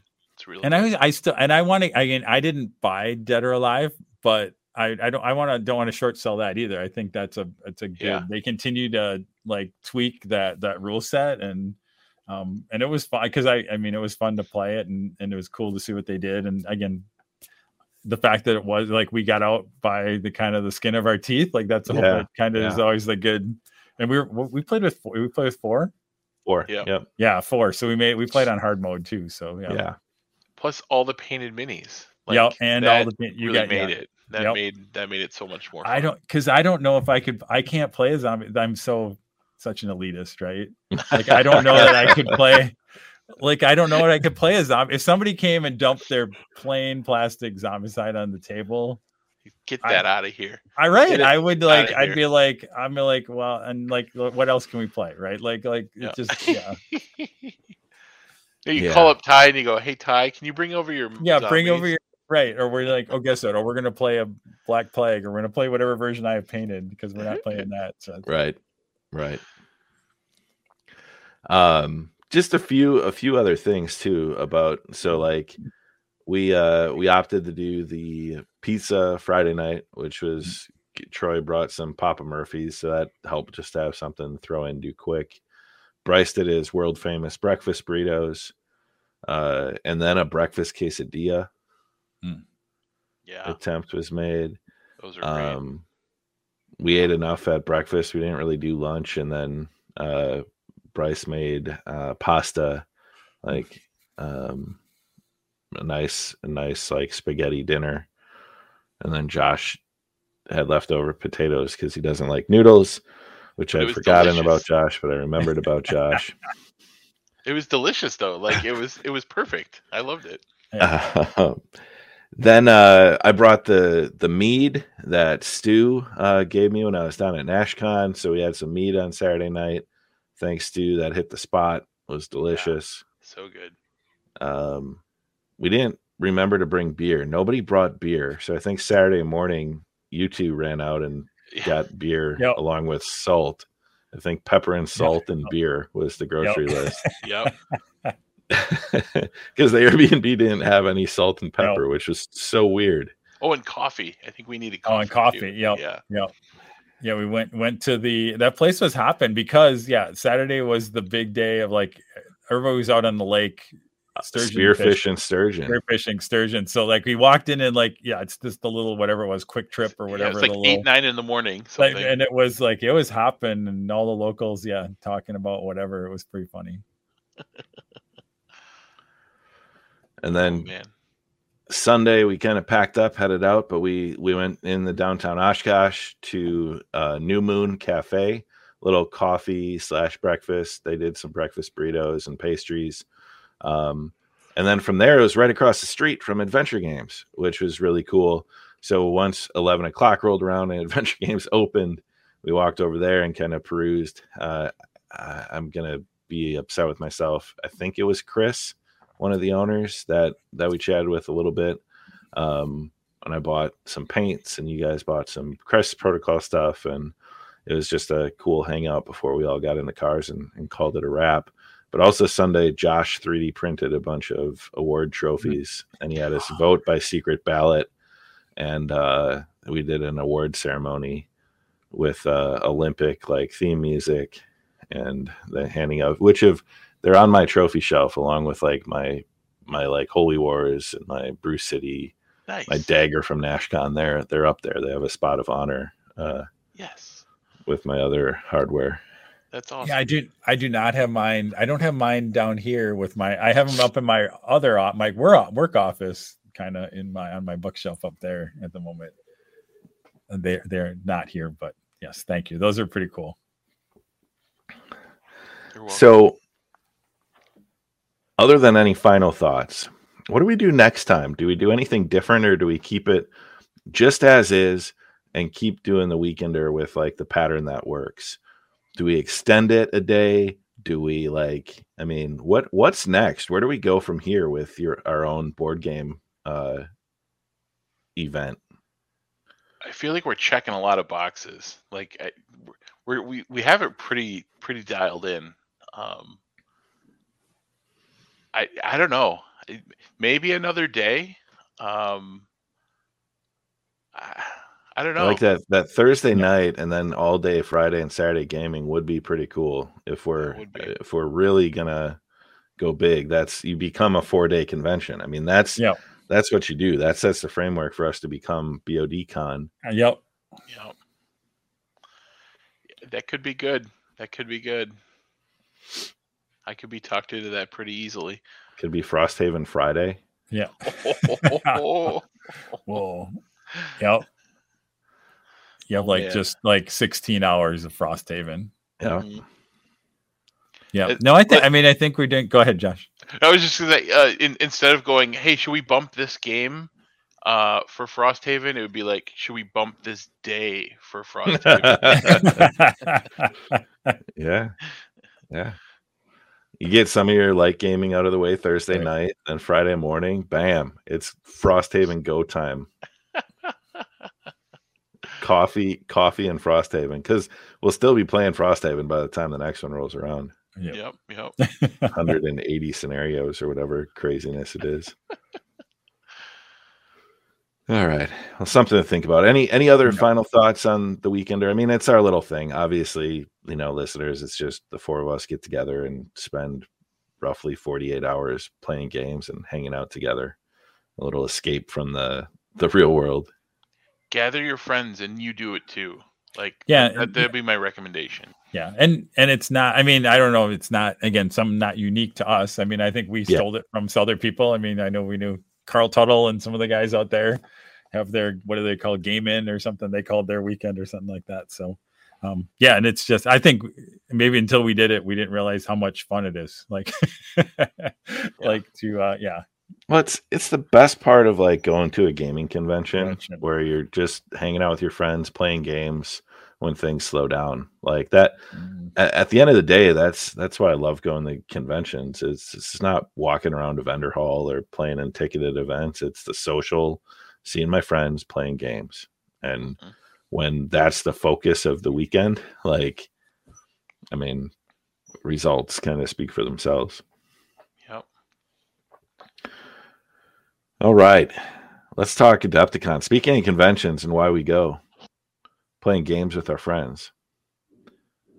Although Troy in your case, you're going now because you're a premier GM of letting people play your game. I I don't let people play my game. Like people come and they sell it out in like six minutes or something ridiculous like that, and we're running more than we ever have. But yeah, and then people request side bookings. Yep. Which jeopardize the chance for your friends to to get you to run a game for for them and you know basement of death members. Wait, there's there's still a friends and family slot. So all right. I'm watching for you, Carl Tuttle. You can't steal Troy away just because you're a celebrity with a a name, name recognition. Yeah.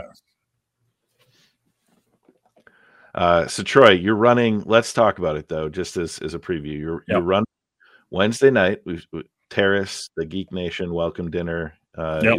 three three tables, kind of condensed version. What's the time slot? Like hour and a half. Yeah, we're like a little over an hour. I think we're running like ideally three slots, like a little over an hour each. We're gonna have us. We'll probably loop you in too, Ty, if you're around to kind of help help people and help navigate through some of that. But it should be fun. I mean, the whole idea is like they just like to, you know, that group, yeah, they get dinner and get to play some games. And we think we, we think we've done something kind of fun. Um, that, that feels a little bit like the, the, it, it kind of whets your appetite, hopefully for the big game around some of that. And, uh, and people will enjoy it. And, uh, it was a fun, uh, it was a fun uh, problem to solve. Like again, constraints are always kind of cool for creativity, right? Like yeah. when John and I had to figure out, all right, here's here's what we want to do here's the time slots here's the equipment here's what you know we we tried to kind of not have to build a whole bunch of new stuff we wanted to kind of use what we had so it was a fun uh a fun challenge and uh we think we we've got it figured out but we'll see uh we will talk to you guys on the other side and let you know how that went but uh that yeah looking forward to it it's gonna be fun. Again we gotta thank terrace for for inviting us over to do that and um, it'll be fun to again hang, get to hang out with him a little bit too in, in that group so and then we turn it around and thursday we will set up the big game that's right behind me right now and kind of like basically i I, it, I set it up here and then we pack it all up to make sure that we pack it all up um, make sure that everything that's on behind me on the table makes it down to to Schaumburg. Um, and then we will start kind of we're going to run Thursday, Friday, and Saturday this year. Um, so we're going to run a Thursday night slot and then two slots on Thursday or on Friday and Saturday and there might be a couple other friends and family or uh, guest slots that we run in between some of that too. But, uh, you that'll be uh, it. You can book Space Hulk games at spacehulk.opentable.com. uh, each seat costs you thirty dollars. That's uh, Ty Tepfer yeah. PayPal at Ty Tepfer, um, or my Cash App. I'll put the link in the show notes, and we'll get you set to play with Troy after hours at Adepticon. Check it out. Are you doing any uh anything else like I did not I did not or... no, I did not. I didn't. I, I I use sometimes I'll look for a hobby class, but I didn't even. I, I didn't think there was any on Sunday. There wasn't anything that really jumped out at me.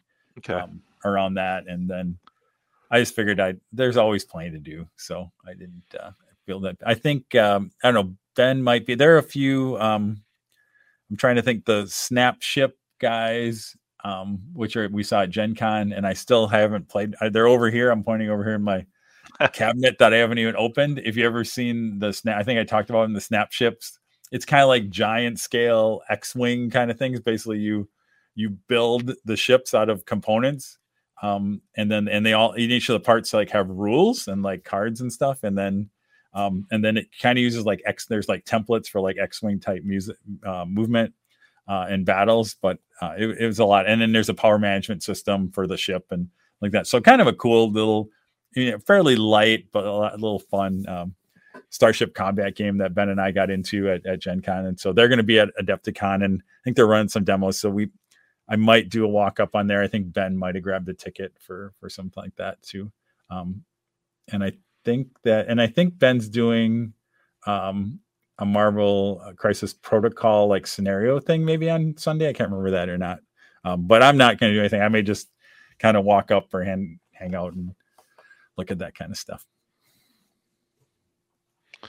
All right, Josh. How about you? Did you uh did you end up signing up for anything? I'm I'm just excited you're coming. But what's your what's your Acon plan? Yeah, so I I was sort of being a, a loser uh, because I didn't get a, a hotel slot at the convention center, so I was kind of bummed about Adepticon, and I was like, eh, grumbly. And uh, I found out that my kids' Easter break is starts that weekend.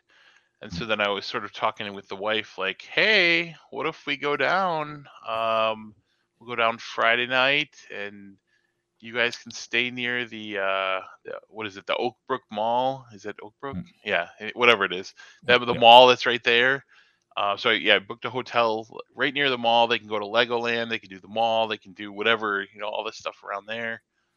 Um, and I can do Adepticon and have fun. So I didn't really book anything because uh, like I it was I just did this a couple weeks ago. So um, I'm probably just gonna hang out by the the Space Hulk and try to help out if I can, and you know drift over by you know Ty if you're playing um, in the tournament or whatever. Or that's Thursday, isn't it? No, team tournament is Saturday, Sunday. Oh, Sunday, Sat- yeah. oh yeah. So I'll probably swing over by you guys, see what you're up to. Yeah, if you want to ring for a round, we'll we'll you can Yeah. put on my t-shirt and be me because I don't know that I want to play five five three hour games. awesome. but yeah, no, I'm just coming to hang out and you know experience uh experience the ride Do the the playing and slaying steakhouse dinner one night. for sure. Yeah, I'm in. All right. Well, I'm uh I'm doing a couple events. So I'm doing a airbrushing terrain with uh, Caleb Wiesenbach at CK Studios on Friday for like it's like a four hour class. I'm pretty excited. I'm I'm also fairly nervous because I'm such an amateur with an airbrush. I, I'm a little worried I'll be like unsure of what to do. Uh, so we'll, we'll find out if if it's beginner friendly. It is. Um, it is. It's what what you know what class it is? Which one? It's the airbrushing terrain. Oh, I don't know. Okay, so I've never done that. One. Yeah, I don't think I've ever done that one. But I think you'll be good. Yeah, Cat and Caleb are so good. I mean, I think I've done two of them, and it just it you kind of come out. You just have some. You, you do like you you do get that confidence. Then like, all right, I'm not a total idiot. Like somebody who's done this professionally has kind of showed me the ropes, and then you feel a little better. Again, I I'm not. Wouldn't say I'm ever super skilled, but it, it at least it feels like I'm not. Yeah, I'm- I'm not doing things completely wrong maybe with the airbrush anymore. But although I still catch myself doing that once in a while. But yeah, I'm I'm hopeful I get some some tricks just so I can Yeah. get some of the 3D printed stuff that I've got for both Age of Sigmar. I've got a ton of like buildings and then the apartments and a few other stuff for Crisis Protocol just to build out the collections. I think the airbrushes after hand painting brick by brick on the garages, Yeah. uh, I I really got to figure out a, a quicker method for painting terrain. So hopefully that'll help. They did look good though. Yeah. um, then, uh, so I was chatting with Raf the other day. Uh, Raf Cordero, he'll be at Adepticon hanging out kind of for the preview Wednesday night, then Thursday and Friday, but not there Saturday, Sunday. So Thursday, Raf and I are going to play some Crisis Protocol, just like a pickup game. We'll try to find a table to to to play on and hang out. And then uh, I got I got um, conned into playing in the team tournament. I was going to do the Dawnbringer, the thousand point like easy three game kind of you know beginner Age of Sigmar tournament. Uh, but then Dr. Gabe and Brian Nero and Matt Danner uh, strong armed me um, against my will, signed me up for the team tournament. It was like a coordinated text message campaign against me. I felt I felt like an election was coming up with the text that I was getting. Like, um, so a little pivot from the Dawnbringer to do the team tournament. We are uh, we are definitely so. There's been a lot of talk of Crom uh, and you know Conan and our team themed around the riddle the riddle of steel. Troy, are you familiar with that? I no, so Brian sent this, and I don't know if it's from Robert E. Howard or what, but evidently the riddle of steel, fire and wind come from the sky, from the gods of the sky, but Crom is your god. Crom, and he lives in the earth. Once giants lived in the earth, Conan, and in the darkness of chaos they fooled Crom, and they took from him the enigma of steel. So we're giants in chaos. We're uh, Danner's doing Khorne with a bloodthirster. Brian's doing giants. Gabe and I are doing Varanguard and chaos, other chaos stuff. So I think Brian had T-shirts made for us with uh, Conan the Barbarian on them and Crom. Um, so we're we're going for it. Um, Brian said Chaos and Giants. It's all there in the opening moments. So I'm assuming that is Yeah. from like the beginning of Conan, where he's being told this this legend, uh, the riddle of steel. But should be a good time. Get to play with a couple of doctors. One I told Gabe whenever he's my team partner, I'm going to tell our opponent that if they have any medical questions, they should ask because he's a doctor and they should treat it like office hours. And then when Brian is my teammate, I'm going to tell them he's a doctor, but not that kind of doctor. So if you have any comparative literature uh, to discuss or you know questions for your thesis or anything else, he's the one to talk to. And then when I play with Danner, we're just going to probably get drunk and roll dice. So, yeah, it'll be interesting. We're uh, we're hoping we end our games early every time. That's the the real plan here is try not to play more than two or three turns. yeah. Awesome. I feel like you'll succeed. I th- I think so. It's I tell you, it's that Sunday I'm worried about. Like after our usual shenanigans on Saturday night, Yeah. and then having the play two three hour team games of Yep. Age of Sigmar Sunday morning. Whew, we'll see. That's right. That's why Josh, you just got to call. Josh has got to be on standby. Like, hey, I need to ta- tap in. So, Yeah, I need a round four uh, ringer. yeah. I don't know about Sunday. I don't think I can do Sunday. Here are my rules, Josh. Roll dice. Yeah. Bring Zach along. He can be your dice runner. There you go. So Adepticon uh, should be fun. You know, we we always have a great time. Some good events.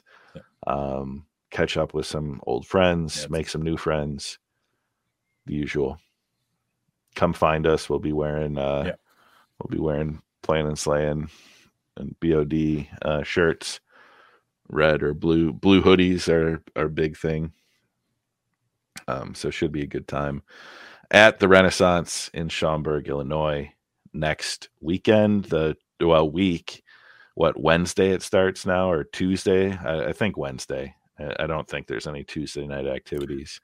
Uh, well, though people start showing up Tuesday. I will. I will be there Tuesday. A lot of stuff. Yeah, and then uh, and there's no. I think there's a few unofficial events or semi-official events that start on Wednesday now. But that'll be Yeah. good. Good And then, uh, times. speaking and I don't know for as we roll into our end. Speaking of t-shirts, um, like the one Ty is sporting there. We also have the the BOD playing and slaying other one too. I have found ways to try and make those available to our people who are not as local. Um, so I will try and get a link out um, so that people can kind of order order those if they want one and get it shipped to your home uh, all there. So hopefully they should don't run too bad. Hopefully they're under 30 bucks, 25, 30 bucks at the most, I think of what it'll be. But hopefully, yeah, if you want, if you want one, I know people at our local see me. I have a bunch um, that I will can give to you too. So, and I will probably hand some out at, at Adepticon. But uh, but for people that aren't local or listeners or whatever, I will try and make the links available and get it out uh, to people. So Amazing. Rep your favorite podcast. you know, And now, what I've been waiting all episode to reveal is the charity army before we wrap. So we, uh, you know, we reviewed listener ideas. We took feedback from, you know, the experts. We looked at, uh, studied the draft boards, kind of did a tournament style elimination of all the different armies that we could possibly do and we determined that the 2023 Playin' and Slayin' Charity Army Hobby Challenge project is going to be dinosaurs. Seraphon. So, um, in the next episode or two, we'll go over kind of the the initial kind of here's here's what we're going to be painting. Um, we'll start getting some hobby shorts with Bryce as we move into the year. Uh, each month, trying to advance through a stage of the two units that each of us are gonna um, are gonna paint. But it will be uh, dinosaurs, which is cool because there's a mix of new models, there's some old models, um, uh, and and then I'd also like to do like a list building episode where maybe we get, you know, Brendan and Dan on to like talk Seraphon with the cubic shenanigans guys or or something. Um, but we'll be uh, we'll be making our way through that and then find an appropriate event or time later in the year uh, to to do the um, you know the the donations towards uh, a charity of choice and and enter to win the army. So very excited about that. Um, it was actually fun, kind of planning and talking about it, and I, I've got I've got my painting mojo like back, like hundred percent. I'm I'm really enjoying. It. I'm after we are done here tonight, even though it's late. I'm off work tomorrow, so I'm to go finish up a Vanguard, and then uh, paint more tomorrow. Any any other thoughts before we go to um, the end of the show? I think we nailed it. Did we nail it? Sloppy Yep. choppy. Sloppy choppy. Gotta Trademark that too. Gotta finish him. All right. Adepticon's coming up. No other events. That's it. We'll talk more about other events at another point in time. That's the only one right in front of us right now. That's all we can see. Um, on YouTube, like and subscribe. Please comment, share, Do everything you can. We're we're um, you know we just enjoy making the show. Uh, we do it for people that like listening. Um, we've made some really good friends, uh, met some really cool people, and want to keep doing that. So otherwise, uh, you know, if you find us on iTunes or Spotify or wherever, review and and download. Um, hit us up at Plan Slaying Show on Twitter. Our emails are all, um, you know, name Ty, Josh, Troy, uh, intern for Bryce at base. we got to get Bryce a real uh, at basementofdeath.com email just so people can bother him. Um, or check out basementofdeath.com. I'm sure Troy will have some cool supplemental Space Hulk stuff up. Um, even I, there's old stuff, but I don't know if if the plan is any new stuff post Adepticon. Um, Yep. All the rules will end up there at some point. So Uh, but thanks for listening. Episode 68 was a fun one. Um, looking, I'm really looking forward for episode 70. You know, our next episode. Wait. uh, No. I wanted to see the look on Josh's face. Keep the dice rolling, the drinks on ice, and no matter what, keep playing and slaying.